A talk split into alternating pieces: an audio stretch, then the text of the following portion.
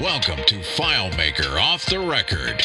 You're listening to Thomas and Teresa of Profile Developers, discussing all things FileMaker for developers and power users.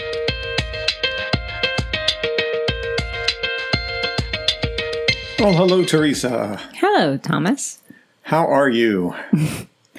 I am well, thank you. How are you? I'm doing pretty good. I can't, can't complain. Well, that's good because I don't like to hear complaints. Oh, good. That's not my thing. That's why this works out well. Right. On tonight's show, mm-hmm. we are going to do an interview. Who are you going to interview? We're going to interview you. Oh, get out of town. Yeah. So this is well, this is episode 21, 21. and I'm 21. Plus, plus, plus, plus, plus, plus. and I realized that we never had an introduction episode. Like the first episode we did mm-hmm. was on 17. Oh, version 17. So nobody knows who we are. Apparently not. We should enlighten them. Yeah. So that's what we're going to do tonight. Sounds like a good idea. So let's start with the basics. Like with with every FileMaker developer, mm-hmm. when did you start using FileMaker? Do you want the date or the version? Because I don't remember the date. Yeah, I think in versions. Versions are easier. I remember which version was out when I got married. Yeah. so um, I started using FileMaker in version 8.5. Okay. Was that the only point release that they did? There were there, there was a couple point versions before that because 4.1, that's the first one I remember, was the first version to have like ODBC importing. Okay. And that was the first version to be released by FileMaker Incorporated. Oh, what were the ones before? It was a company called Claris. Oh, that sounds familiar. Doesn't it? All that is old is new again, Yeah, right? so we're going back to four. Four was Claris and 4.1 was FileMaker. what then- year was that? Uh, 4.1 was 90, 99? 99. Okay. How time flies. Yeah. Version 5.5 was the first version to be um, Mac OS 10 native. Okay. Just as an aside, I recall when Mac OS 10 came out, uh, and I worked in IT, and for whatever reason, for marketing, I guess, uh, every time there was a new release of the Mac OS, they would send me posters. And so at one point, I finally cleaned my office, like one of those, you know, biannual rituals you know, I had a typical IT office. It was crazy, full of cables and old manuals and lots of paper and all kinds of dust. I eventually hung every Mac OS 10 poster that I had and kind of wallpapered the room with it. it was really, it was really kind of interesting because you don't get that anymore. A company mailing in those big cardboard tubes a whole bunch of thick paper posters to hundreds of thousands of people every you know every release So you started with 8.5 that's a very long answer to a very short question in so that would that would have been around 2006. So about thir- Okay. 13 years ago or so. sure sounds good Where were you working? so i was working at a nonprofit called pittsburgh filmmakers which is located in pittsburgh and at the time they would posit a claim to fame as being one of the only places on the East Coast where you could uh, still take classes and use 16 millimeter and 8 millimeter film. So, Pittsburgh Filmmakers was a nonprofit that was affiliated with local colleges like the University of Pittsburgh, Carnegie Mellon, and Point Park University, among others. And they offered four credit classes as well as independent classes in photography, filmmaking, digital content creation, and then had also classes in theory, uh, like film theory and screenwriting and things like that. So it was a very cool place to work. I think my title was the manager of IT or something like that. But I was essentially the IT department. Anything that had to do with computers came through me. I did all the purchasing. I did all the installations, all the lab imaging, all of that stuff. Um, and I also taught classes there in a um, my my specialty was a class called Introduction to Digital, where I would teach students about the Macintosh basics and the interface, the operating system, and then would also talk about Photoshop and whatever editing, uh, video editing program we were dealing with at the time. It's a fun job and a lot of fun people. Working with artists Working with is, artists is always, a always- little. It's always fun. Sometimes it's a little weird, but it's always interesting, and they're good people. So you picked up eight five. We're Mm-hmm. still there. and why did so filmmakers started to use FileMaker? Uh, yeah, filmmakers had been using FileMaker for a number of years, um, and I was forced to use FileMaker, kind of. Um, so, because I was the IT department, it was kind of a natural progression for me to get involved in the FileMaker systems that were already in place. There had been, I think there were two systems that they were using based in FileMaker. So there was a registration database, I believe, that had been built in version 3.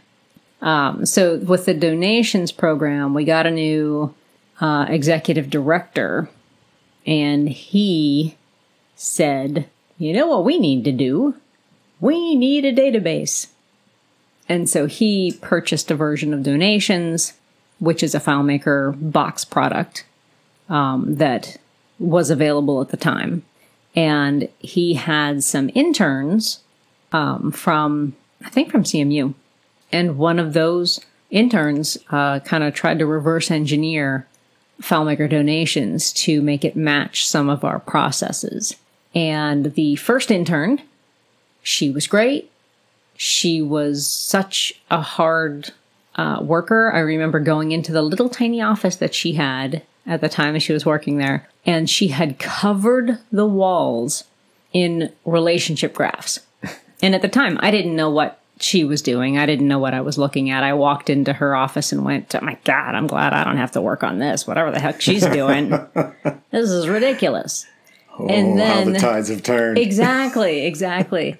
So then she left because she's an intern. So every three months, your interns disappear. That's the way interns work. Note to everyone don't hire an intern to build the entire concept that your database is built on because the next intern could have cared less. She was not interested in databases. She had no idea what was going on. She didn't get it. She didn't like it and she couldn't do it.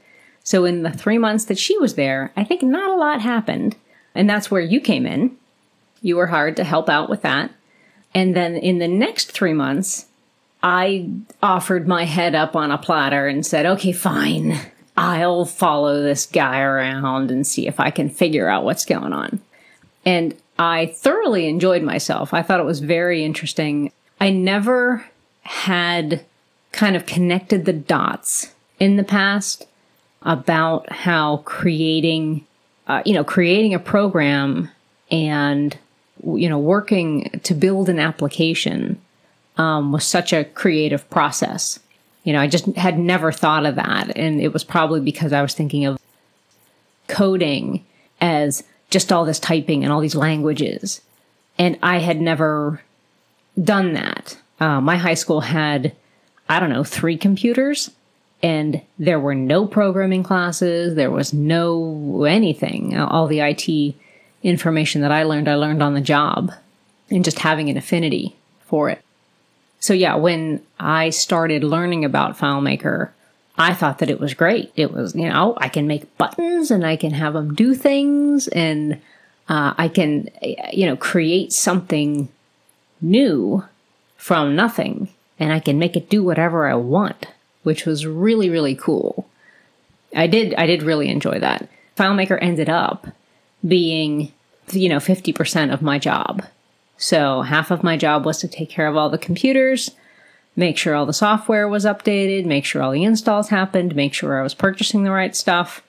Um, so there was that whole side of things, and like you know, tech support for, oh hey, my email doesn't work. Oh hey, my computer crashed.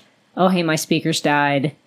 So I was dealing with that on for fifty percent of my job, and then the rest of it was building a whole ton of stuff for the organization as a whole, because there was the donations database. So we started reverse engineering that.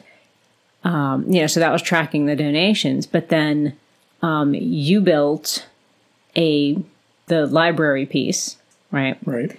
And so the library piece was talking to students, but you had to have been you you had to have worked on the registration piece at the same time I was. We, we had done because a lot. those we were all linked in the back. Right. We were retrofitting donations to, to work. The difficulty there mm-hmm.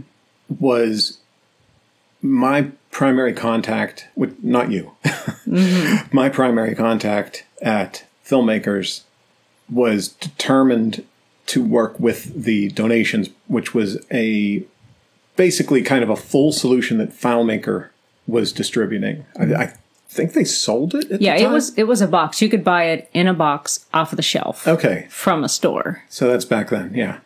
Um, and it was like 150 bucks.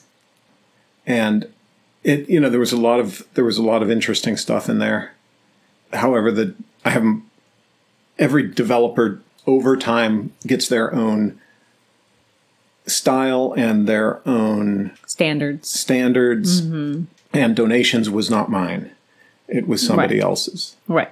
And you didn't want to use it. working well it was difficult you know it, it slowed down the progress Right. Well, you, when you're trying to work within, like we ended up building a lot of things on our own because we were adding things also. Yeah.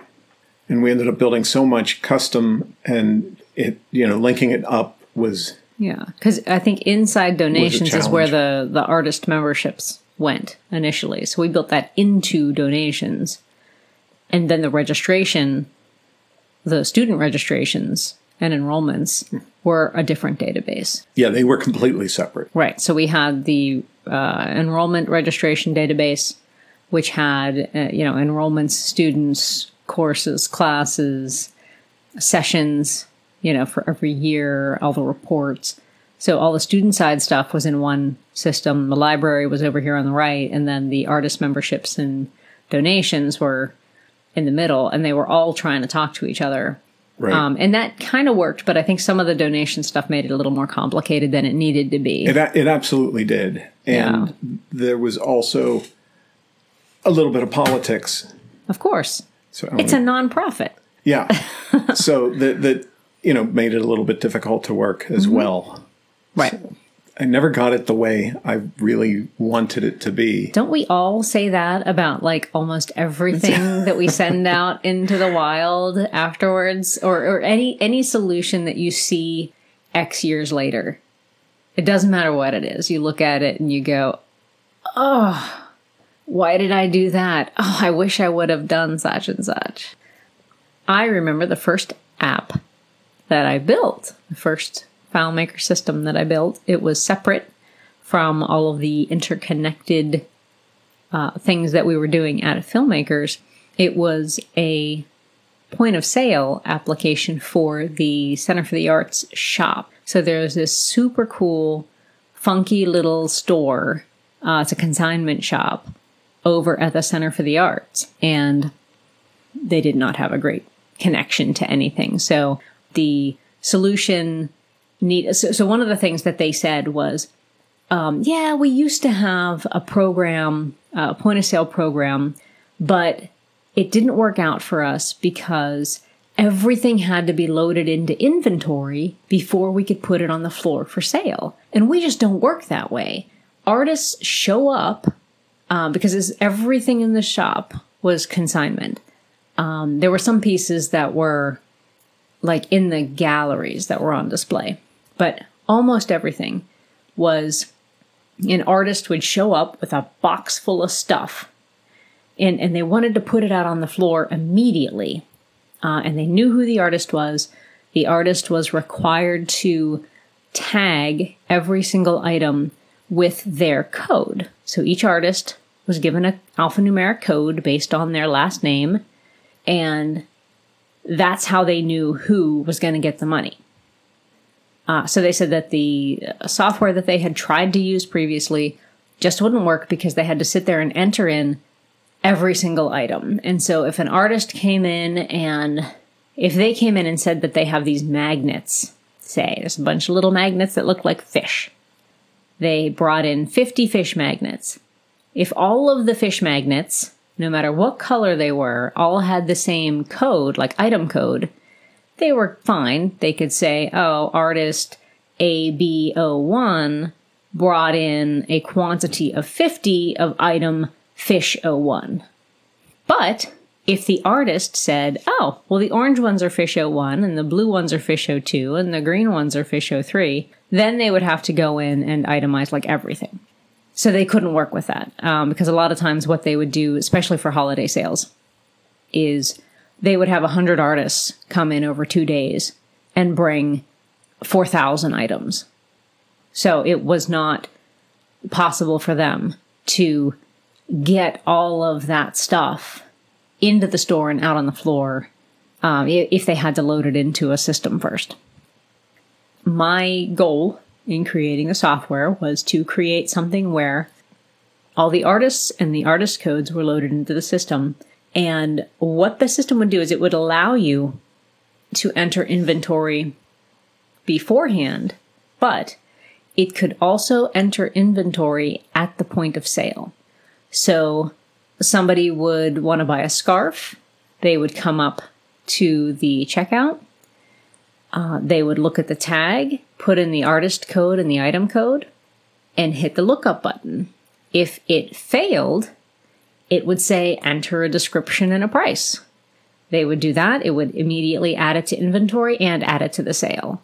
So that solved that problem for them and made them possible, you know, made it possible for them to actually do sales, uh, you know, on the fly, which a, is what they had to do to match their process. Which is a perfect example of the problems with off the shelf software. Right. I, I, I, can't tell you how many solutions I've built. I have no idea. It's right. A lot. Yeah. And 80% of the solutions had contact management in them. Mm-hmm.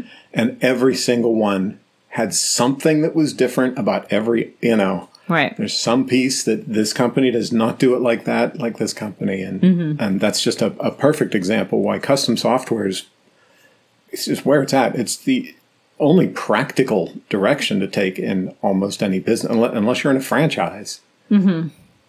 Right. And that's one of the things I liked a lot about being an in-house developer is that anytime somebody turned their head, they'd say, Oh, we could build a system for that. Why don't we track that? Why don't we build something in FileMaker for that? And so there was this endless amount of work and an endless amount of creative challenges and solutions that you could give to these problems.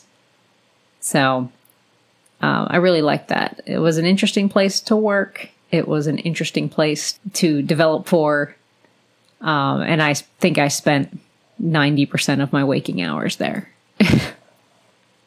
that was filmmakers. That was filmmakers. And that was the first thing you built? Yes. Primarily on your own? Yes. Okay. Yeah. I think uh, I would show you what I had done, and you would say, oh, you should do it this way, or make suggestions. But for the most part, I built that by myself. And to my knowledge, they are still using that today. Very probable. Right. At some point, you left filmmakers. I did. And you took a full time position doing, uh, being an in house FileMaker developer mm-hmm. where no longer had to take care of IT. You were at a. Right. At Although company. they tried to have me take care of IT briefly because their IT guy left. Ah, well, yeah but they were mostly PCs at that place. Right.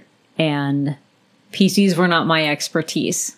And then also they had uh, enough FileMaker work that my value was not being used properly with with putting me into IT, you know. Right. And and the other thing about um, that place was like so many manufacturing companies, rely on some older technology and older machinery that requires some very deft handling and kid gloves. Like they had a CNC machine that would only work on a machine that ran on uh, Microsoft ME.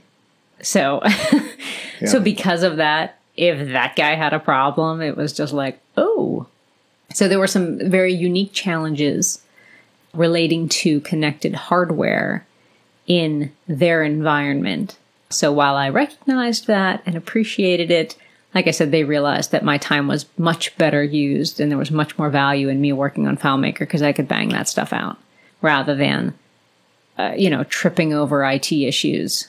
So this is after just a couple of years working with a little bit of FileMaker uh, internally with filmmakers, mm-hmm.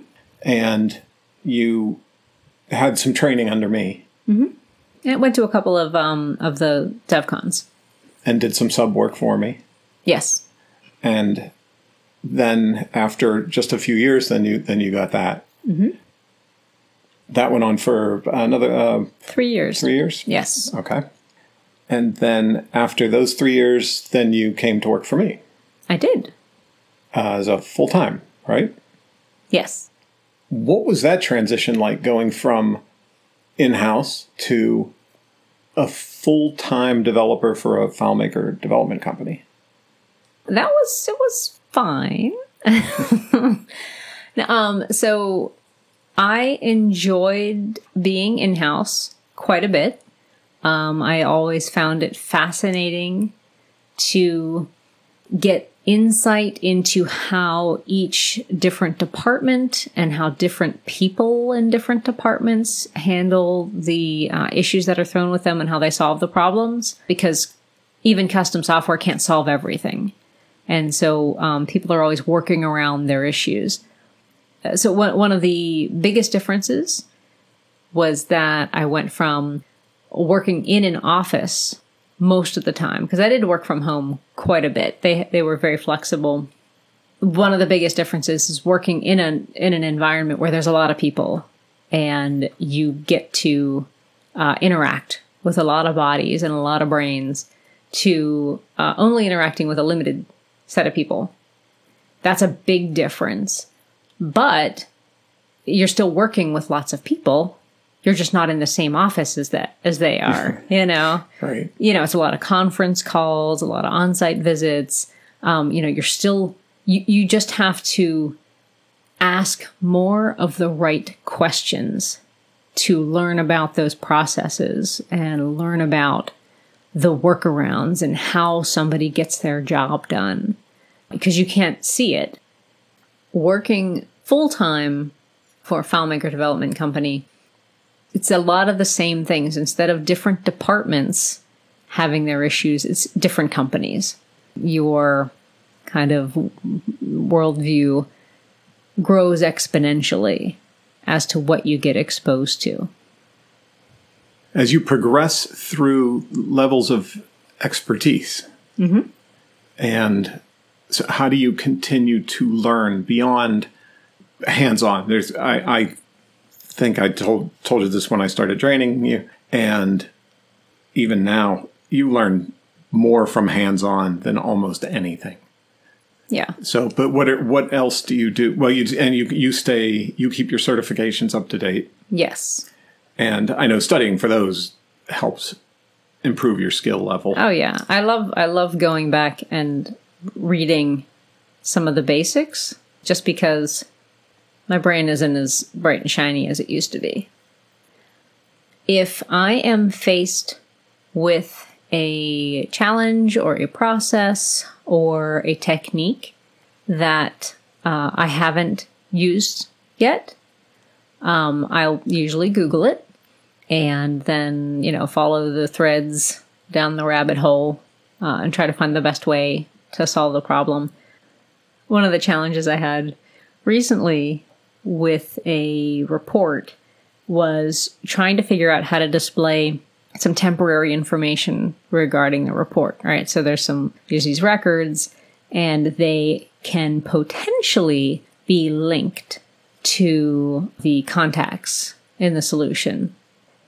so I was trying to think of a way to display these uh, for this potential match that wouldn't be too complicated. And I thought, oh, you know, I could do with like a virtual report, but I don't want it to be virtual because I want it to be kept in there. I don't want to do a whole bunch of feel like how I want it to look nice when it displays. I don't want to just do a text field and like try to line things up. That'll be ugly.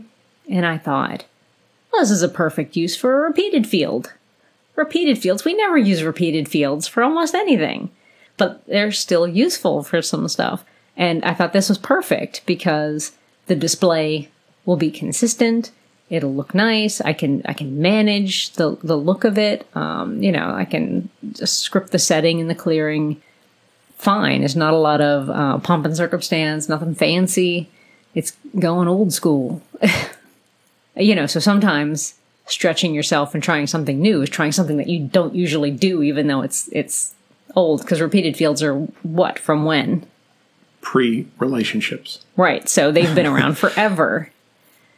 But we rarely use them in what we do. That was that's how we would show like invoice line items. Mm-hmm. What's the best compliment you ever got from a client? Um, I was called a digital goddess. I was told that should be on my business cards. I'm not sure what that means. I think it it came from a feminist, so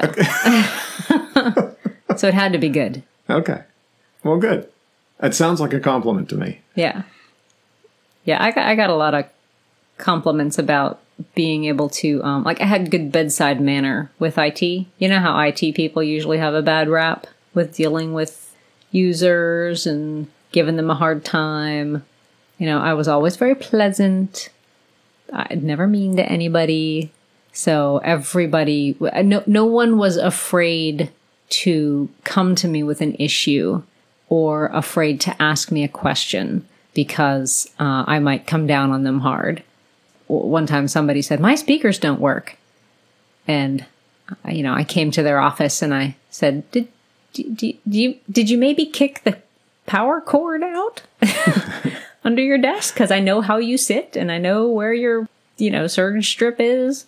And she looked down and she went, Oh, yep, that's it. Thanks. so one of the easier issues to deal with, you know, yeah, I had had had a good good rapport with a lot of people. Well, that was one of the reasons I hired you. Mm-hmm. That's what I hear. After you worked here for a while as a full time employee, then you became partner. Yeah, that was that was a, about a year ago. Yeah, it was a, a quick, not quick, but a, a smooth transition. Yes. Sometimes I forget. so, if you could turn back time and talk to your 18 year old self, so just a few years ago. Is that really how it would work to turn back time to do that? Wouldn't you have to be speaking through something? Because if me now is talking to someone don't the rules of time travel not work that way? Anyway, if you could turn back Sorry. time and speak to your 18 year old self, what would you tell her? So I was an undecided major, and um, they stuck me in a dorm with a bunch of pre med students because I think they wanted me to go pre med. I don't know. They probably said, I don't know what to do with this undecided kid. We'll just stick her over here with a bunch of pre med kids. Because one one of my roommates was a pre med, the other one was uh, physical therapy, somebody else was occupational therapy. So there are all these like med students around, and I just helped them with their English homework and philosophy because they couldn't get, they didn't get any of that stuff. So I would probably tell my 18 year old self to go check out computers because I swear I probably had very, very little exposure to computers at that time. And if I had looked into programming languages, um, I probably would have, I, I probably would have gravitated towards web design before anything else, just because it, everything's so readily available and it's very visual. Because I always, I've always been a very visual person, and I like web design anyway. yeah, I, I probably would have said, "Oh, hey, look into web design, look into you know get get your hands on computers and do stuff there." Because you know, once I got to filmmakers, which was several years later, you know, I always had a computer in front of me. I was taking care of them, or I was doing tutorials, or I was learning software, or I was using, you know, I, I was glued to them. I was probably primed at the time, and it, and it would have would have done me good. I think. What do you do in your just to wrap up? Mm-hmm. What do you do in your spare time? I feed people. Whatever spare time means. Yeah. Yeah. I have to stop work to go make dinner for multiple people in my household. So I at, at five fifteen I look up and I go, Oh crap.